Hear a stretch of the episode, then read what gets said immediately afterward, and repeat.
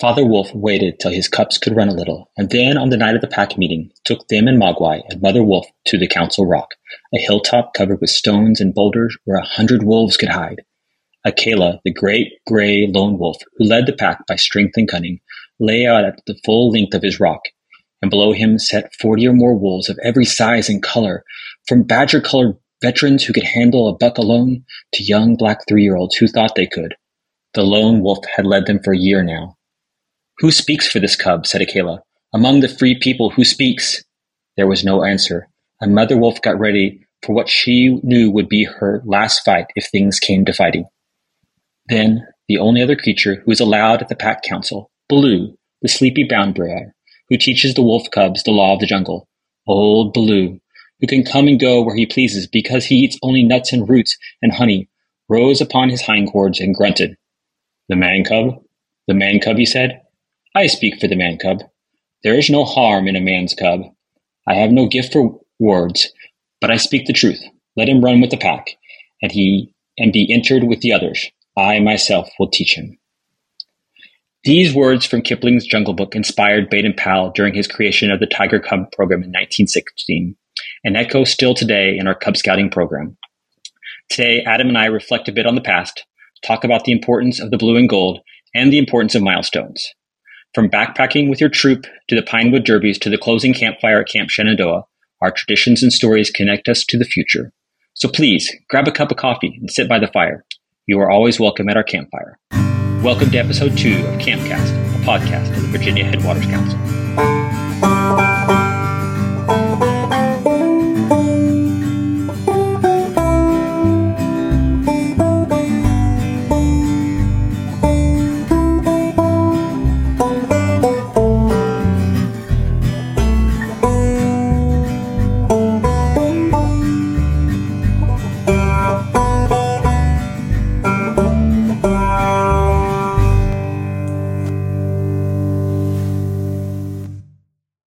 And welcome to Campcast. I'm Adam Sowers along with Kyle Enfield. Today we're going to be talking about the Blue and Gold Banquet. But first, Kyle, I would love to hear one of your best Type 2 fun camping stories.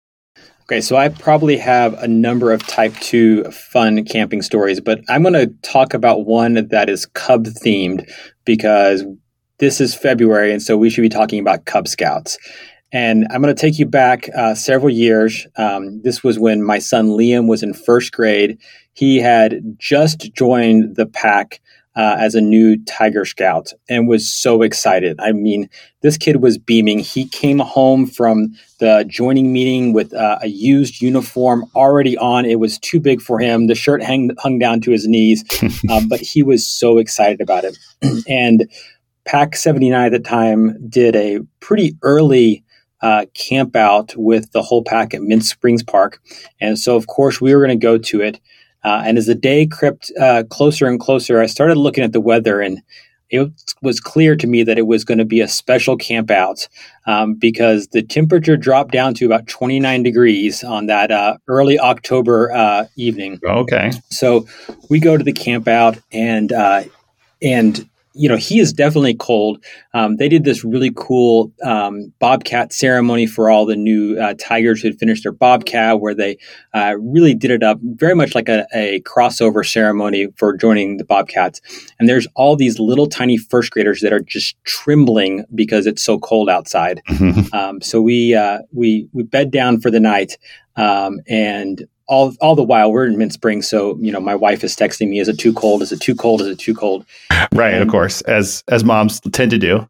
Moms tend to do. Um, our water bottles froze um, in the middle of the night, but we were in a, a little tent, all huddled together. Um, Liam woke up that morning, uh, just, I mean, still almost blue at his fingertips, but with the biggest grin on his face uh, for this camp out and ran down to uh, where we had set up uh, food, got some hot chocolates, and the first words of his mouth out of his mouth were, "Okay, when do we get to do this again?" Uh, and so for me, that is the quintessential moment of getting a kid hooked on camping where they can just be miserable all night long, not slept well, but just happy and ecstatic that they have just had this experience. Uh, and I think that is, to me speaks to what Cub Scouting is all about. Oh, well, that's a great story. And It sounds like that was type two fun, maybe for you, but maybe just type one fun for Liam. He was having a great yeah. time.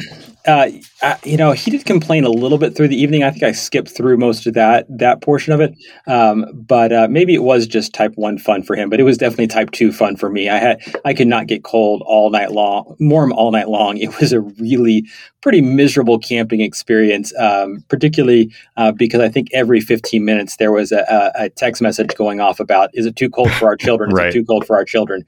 Like, well, it's 10 o'clock right now. He's asleep, so we are not leaving at this point in time. Right. We'll have to get Liam on sometime and, and ask him uh, about that. What are his recollections and see if they match up. Um, who knows? But I do know that I have a picture from uh, his Bobcat um, crossover the next morning because the, they put uh, little blue and black marks underneath their eyes when they finished their Bobcat. I have that picture, uh, and that's going to make a reappearance in a couple years when he uh, finishes his, uh, does his Eagle Court of Honor. So um, I'm, I'm holding on to that one for a special day. Right. Well, can't wait to see that. So I did mention that it is February and uh, it is all about the blue and gold in our land of Cub Scouting. So, as Pack 79's current Cub Master and uh, all around history buff, um, why why do we celebrate the blue and gold in February? Well, I think there are a couple of reasons why we celebrate the blue and gold in February. the The largest being that the the BSA, our parent organization, the Boy Scouts of America, was actually created on February 8th, 1910. So this year would be the 113th birthday of, of scouting in, in the United States. For our Cub Scouts, which are all in elementary school, birthday parties are important milestones. And so we celebrate the blue and gold as a kind of a birthday party because that's something that kids understand and get excited about. And there's one other really important thing that we tend to do in, and that is that we have our Arrow of Light crossover. When I was in Cub Scouts and crossing over into what we called Boy Scouts at the time, now Scouts BSA, we crossed over in June. And it was a big transition to go from Cub Scouts, the Webelos program, into essentially going straight to summer camp. And so that is an experience for some kids that can be a little bit overwhelming. That they are making a big transition anyway, generally from elementary school to thinking about middle school coming up. They're going into summer camp with maybe a bunch of strangers, and they're going to commit to spending a week in the woods with them. So if we go ahead and do our transition in the February or March timeframe, those kids, uh, the opportunity to get to know their troop, get to know their patrol, get to understand what scouting is all about and what's expected of them and what they're going to be doing at camp. And so having those extra couple months to sort of ease them into Scouts BSA is really important for a great summer camp experience. And we know that if a kid can go to summer camp that first year, they're likely to get hooked on the Scouts program and continue on. So I hear two themes there. One is this theme theme of celebration because we all know that uh, a scout is cheerful, uh, and then a little bit of a, a, scout is reverent. Some some playback to the history of the scouting movement and giving chance giving kids a chance to connect with that history uh, from our past. Mm-hmm. Um, and then also this this this uh, theme of milestones, this um, marking of a time in a, in a period of time where kids are transitioning to new activities, advancing in the program, um, and moving on. Um, I know it's really important uh, in when we think about milestones to really think about that ceremony. What are some resources out there for Cub Masters when they're thinking about the ceremony around their crossover? Well, I would always say the most important thing with any kind of Cub Scout pack event would be to to keep it simple and make it fun. And so there's a lot of materials and resources out there uh, on the internet. So you can see all kinds of different uh, ceremonies. One thing that we like to do is we get all of our dens to participate in a skit. And going back to what you had said about parts of the Scout Law, gives them a chance to be a little bit brave, right? That, that's a something that kids aren't normally experiencing, uh, you know, especially at those those younger ages, the opportunity to get out in front of someone and kind of be a little bit silly and have a good time. Uh, I think it's uh, important. Again, going back to that milestones that we kind of play up that it's a birthday party. So some uh, packs will have a full on dinner, some will have an ice cream social, some might just have a birthday cake. I think any of those would be appropriate. We want to keep it lively, not drag it down too much. Um, but maybe so, sort of like we kind of suggest with a campfire, you might want to end it on more of a solemn note. And that would be the opportunity to have that, that AOL crossover ceremony toward the end. The AOL crossover ceremony can be whatever you make of it. Uh, in our pack, we actually have literally a bridge that the scouts walk over. The bridge has 12 slats, and on the first slat, slat it says trustworthy. And the second one, it says loyal. And so we encourage those scouts to look down and look at those points of the scout law as they are making that transition, walking across that bridge. And on the other side of the bridge is the scoutmaster and the senior patrol leader for whatever troop they are transitioning in. So we are sort of sending them across the bridge and they're being received by the troop that is welcoming them into the next leg of their scouting journey.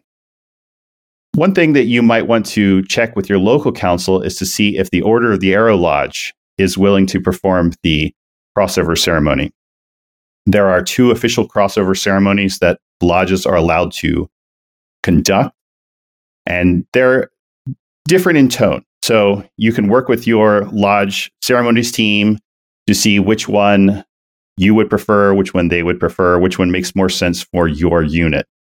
Uh, but it's a pretty special experience. And there's, of course, that, that connection between the arrow of light, which these scouts are earning maybe moments before they cross over, and the order of the arrow. So some packs do it in February, but is that the only time that you can do a crossover ceremony? I think the best time to do the crossover ceremony would be whenever the scouts are ready to cross over. For some, uh, because the Arrow of Light program is a little bit more abbreviated than other years, some might be able to finish up by the end of the year or into the just into the new year. Some might be a little bit later, just because of. I know, for example, uh, in 2020, it was very hard for our uh, dens to get together, and so there was a little bit of a delay in getting those kids crossed over, but it was still an appropriate amount of time that they could get used to going to the troop and understanding the transition that they were going through. So we've talked a lot about the blue and gold ceremony, and um, we've talked a little bit about the crossover ceremony. Uh, but I want to take us back a little bit into the history because I think a lot of parents and even scouters don't really know sort of the deep history that comes with the Cub Scouting program. So I wonder if you could take us down a little walk down memory lane about 100 years ago and, and tell us uh, how did we get to this, this Cub Scouting program that we have today? Sure. So the history of Cub Scouting in the U.S. is really tied into the history of the scouting movement worldwide. As you might know, Lord Baden Powell introduced the scouting movement in England in 1908. And pretty soon on, there were those younger brothers who wanted to go and do whatever their older brothers were doing. And so in 1916, Baden Powell created what he called the Wolf Cubs program. This program was largely based on the book, The Jungle Book by Rudyard Kipling. The BSA was also looking for a program for younger kids, and they looked to the UK for, at their program to see what elements they might want to absorb. Uh, that's where we actually get two of the most important elements of Cub Scouting Akela, the leader of the Cub Scout pack. And that's why we have the two fingered scout sign that we use. Those are Akela's ears, listening. So that's a part of the Jungle Book that actually ties back to scouting in the UK. The other one is Baloo, the bear. Now, our third graders go through the bear year, and a lot of the adventures are still named Baloo. And of course, Kyle, you would remember uh, being a leader yourself that uh, we as Cub Scout leaders have to take the Baloo training. And I believe that is the origin of the term Baloo. Yeah, I think um, if if you're a Cub Scout leader and have not looked at Baloo training, you should definitely reach out to your local council and find out when that's going to happen. Uh, because it's a great experience, particularly for those Cub Scout leaders who may have less camping experience than others. Uh, and it's a good milestone uh, to mark your journey on through the Cub Scout programming uh, and into the scouting program and sort of prepares you for uh, the introduction to leadership skills that you'll need to take as a um, assistant scoutmaster or scoutmaster. That's absolutely true. And it's also required if you want to take your kids camping. And just about every Cub Scout I know wants to go camping yeah, who doesn't want to go camping? I think I'd rather be camping right now, as it as it turns out. Oh, me too. The BSA's Cub experimental program began in 1930. It was originally called Cubbing instead of Cub Scouts, and the program was structured a little bit differently than the way it is now. The first rank was Wolf, and then there was Bear, and then after Bear there was Lion, and then there was this Scout transition, and that's actually where we get the the term Webelos, Wolf, Bear, Lion Scouts. Now, the Lion program went away at some point and has actually come back, and we'll talk about that a little bit later. And Webelos has sort of developed a backronym for Will Be Loyal Scouts. So the Webelos Den uh, program started at age 10 and a half. It was a very short program after Lion to start to transition those kids. So we we can see that even back decades ago, there was a thought that we need to transition our cubs into scouting. We've expanded that a little bit over time. Uh, originally, dens were led by the scouts themselves. Scouts from the troop would come and serve as den guides. And then there was the concept of the sort of the den mother who would keep an eye on things, but really let the scouts lead. So, you know, speaking about scouts leading, um, I just want to point out to people that the den chief position still exists for scouts. It's a leadership position that all scouts should should think about. And my experience uh, running dens, when you have a, a good den leader, um, your den meetings run that much better because kids will always listen to older kids before they're going to listen to adults. So if you're a den leader out there trying to figure out how you can really empower your den right now, uh, reach to your local scouting unit and see if you can get a, a a younger scout to come as a den chief or, or maybe an older scout who doesn't have a leadership position but needs that for their rank advancement. That's a great point. This is also an opportunity to remind your scouts that are transitioning to the troop hey, come back. We'd love to have you as a, as a den chief. So, as I was mentioning earlier, there have been some changes to the different ranks in scouting. Uh, in 1982, recognizing the need for those younger first graders to join the program because they were, let's be honest, they were already coming to pack meetings and that sort of thing. They developed the what was called the Tiger Cubs program. The name Tiger Cubs, at some point they dropped the term Cubs, so we just refer to them as Tiger Scouts. And then in 2018, the Lions program was added, and that's for our kindergartners. And I love the Lion program. I think it's such a gentle introduction to scouting and so much fun. So, you know, one of the first campouts that I took my youngest son to, Finn, he was not quite in the Lion program. And at the time, I was the cub master for our, our pack. And I said, okay, I need uh, all my tigers to, to line up for, for dinner. And Finn's eyes got the, the the size of small baseballs because he really thought there were going to be tigers coming out for dinner. Um, and so, uh, another funny story that I, hope to uh, remind him of in, in a couple of years when he uh, gets to the, the rank of an eagle. But that's great. Yeah, to, to wait till he hears about the wolves and the bears coming as well. Yeah, I think uh, at that point in time he had figured out that I was talking about other kids, um, but he, uh, I think he still remembers this uh, experience because he'll bring it up every once in a while. He, of course, is now in uh, in the wolf den, and so he uh, participates gladly in a, in a nice wolf howl before dinner. Very nice. Also in 2018, the BSA added the option for packs to begin admitting girls into the program, what we like to call full family scouting. That's a decision that the pack leadership needs to make with the chartering organization. It is something that we piloted in 2018 with RPAC and has been a great success. So, you know, I think the the full family scouting really follows that tradition that started a long time ago in, in, in 1916, which really is is that the BSA recognized that we already had girls participating fully in pack advance, but were not uh, eligible for the rank advancement that their brothers were. Um, and you know what I find, having run now both boys' den and girls' dens, is um, there are differences. Um, but really, these are kids that just want to go out and explore the outdoors. They want to learn how to use tools.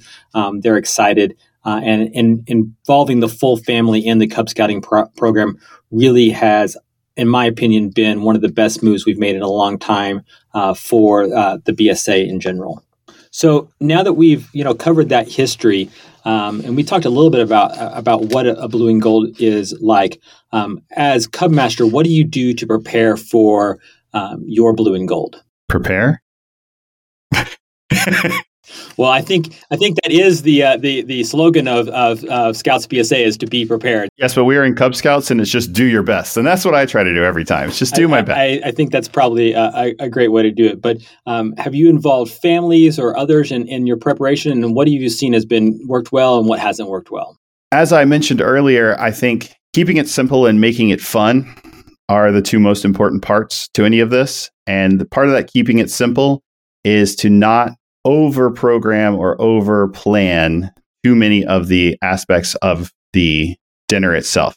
We've had blue and gold events that were really great that had all sorts of balloons and centerpieces at the table and you could tell that there was a lot of effort that had been put into it and the kids have had just as much fun doing an ice cream social. If that's something that you are really interested in and really speaks to you or if you have someone especially if you have someone else in your pack who is really good at event planning and that sort of thing. This is a great opportunity to bring them in and have them uh, help you out because as Cubmaster, we're really in charge of the program, but we have to understand too that we are not always the best at maybe planning a large event. So if you can find someone else that is really good at that sort of thing, it's going to be a huge asset for you. And as the as a committee chair, I will tell you that the, the Blue and Gold is a really great place to engage families, both in the the AOL den that's leaving, but also the younger families, and sort of helping prepare something uh, for the scouts that are leaving, and, and, try to keep those families hooked in the scouting program as they transition into the troop, um, because we know that that's important at all levels of the program. So, as we uh, wrap up this session, uh, Adam, maybe uh, take us to, to a campfire and, and tell us a story uh, about your most memorable blue and gold event. Probably the most memorable one I can think of was that in February of 2020, we actually had a transition of our own. Uh, Kyle, you stepped down from being the Cub Master and became the committee chair. And thank you, thank you, thank you for that and I took on the role of the Cub Master, uh, following in your footsteps. And I remember right after the blue and gold, your daughter came up to you crying because she realized that her father was not going to be the Cub Master to send her off when it was time for her to transition to a troop. And uh, I will preface this by saying I am a big fan of putting Velcro on your uniform, especially if you're one of those people that have a bunch of different roles. It's a scout is thrifty, and it's way easier to just pop on and off Velcro to switch from the uh, assistant scout master to the cub master to the den leader. It's very easy to just pull that Velcro off and slap a new one on when you're rushing to your meeting. And so I guess it was March of 2022 uh, we had another transition, an AOL transition, and this time it was your daughter's den. And they were going off to found a brand new troop because we didn't have a troop for girls in our area. And there were four very brave girls that had gone through the Cub Scouting program and were ready to transition into this new troop. And so it happened to be the same time that I was transitioning my oldest son into a troop. And so we we finished with the boys' uh, den, and we started transitioning the girls over, and I pulled the patch off of my uniform and handed it to you, so that for just a moment, that little girl could be transitioned over by her Cub Master. Okay, so as Adam and I both cry on uh, camera here, um, I'm going to have to say, yeah, that is going to be a memory that I'm going to take take with me as we move through the uh, Cub Scouting program with um, my son Finn, um, and also the, the the scouting program for both my daughter Annalise and, and Liam. Um, I think it actually really speaks um, to a to a lot of things that's important uh, in the scouting program, and that is um, the the traditions that we we carry forward and those those ties that hold us together. And that's kind of what this com- this campcast program is all about is is you know what are the ties that link us as a council? What are the ties that link us to uh, scouts bsa and and what are the ties um, that uh, link us to the world uh, um, scouting movement? Um, but in case i never said it uh, that was a really special moment for me and uh, both annalise and i really cherish it. So you know eh, I really have appreciated this time uh, talking about uh, the Cub Scouting program. Uh, if you are tuning in t- for the first time to the Campcast, uh, we really appreciate your feedback. Uh, reach out to myself or Adam uh, at a district committee meeting or at, at, Camp Shenandoah if you find us there about things that you would like to talk to us about and things that you'd like to learn more about during Campcast, and we'll try to bring on someone who can speak to them. Um, and if you're planning your blue and gold and uh, need advice, uh, feel free to reach out to Adam, um, or better yet, just get on Pinterest because there are a lot of ideas out there. Uh, and and and do take that advice. Keep it simple, make it fun, and your scouts will really appreciate all the work you put into it. So this will conclude this edition of Campcast. Uh, tune in next time for a discussion with our council treasurer Matt Philippi, and we'll see you soon around a campfire.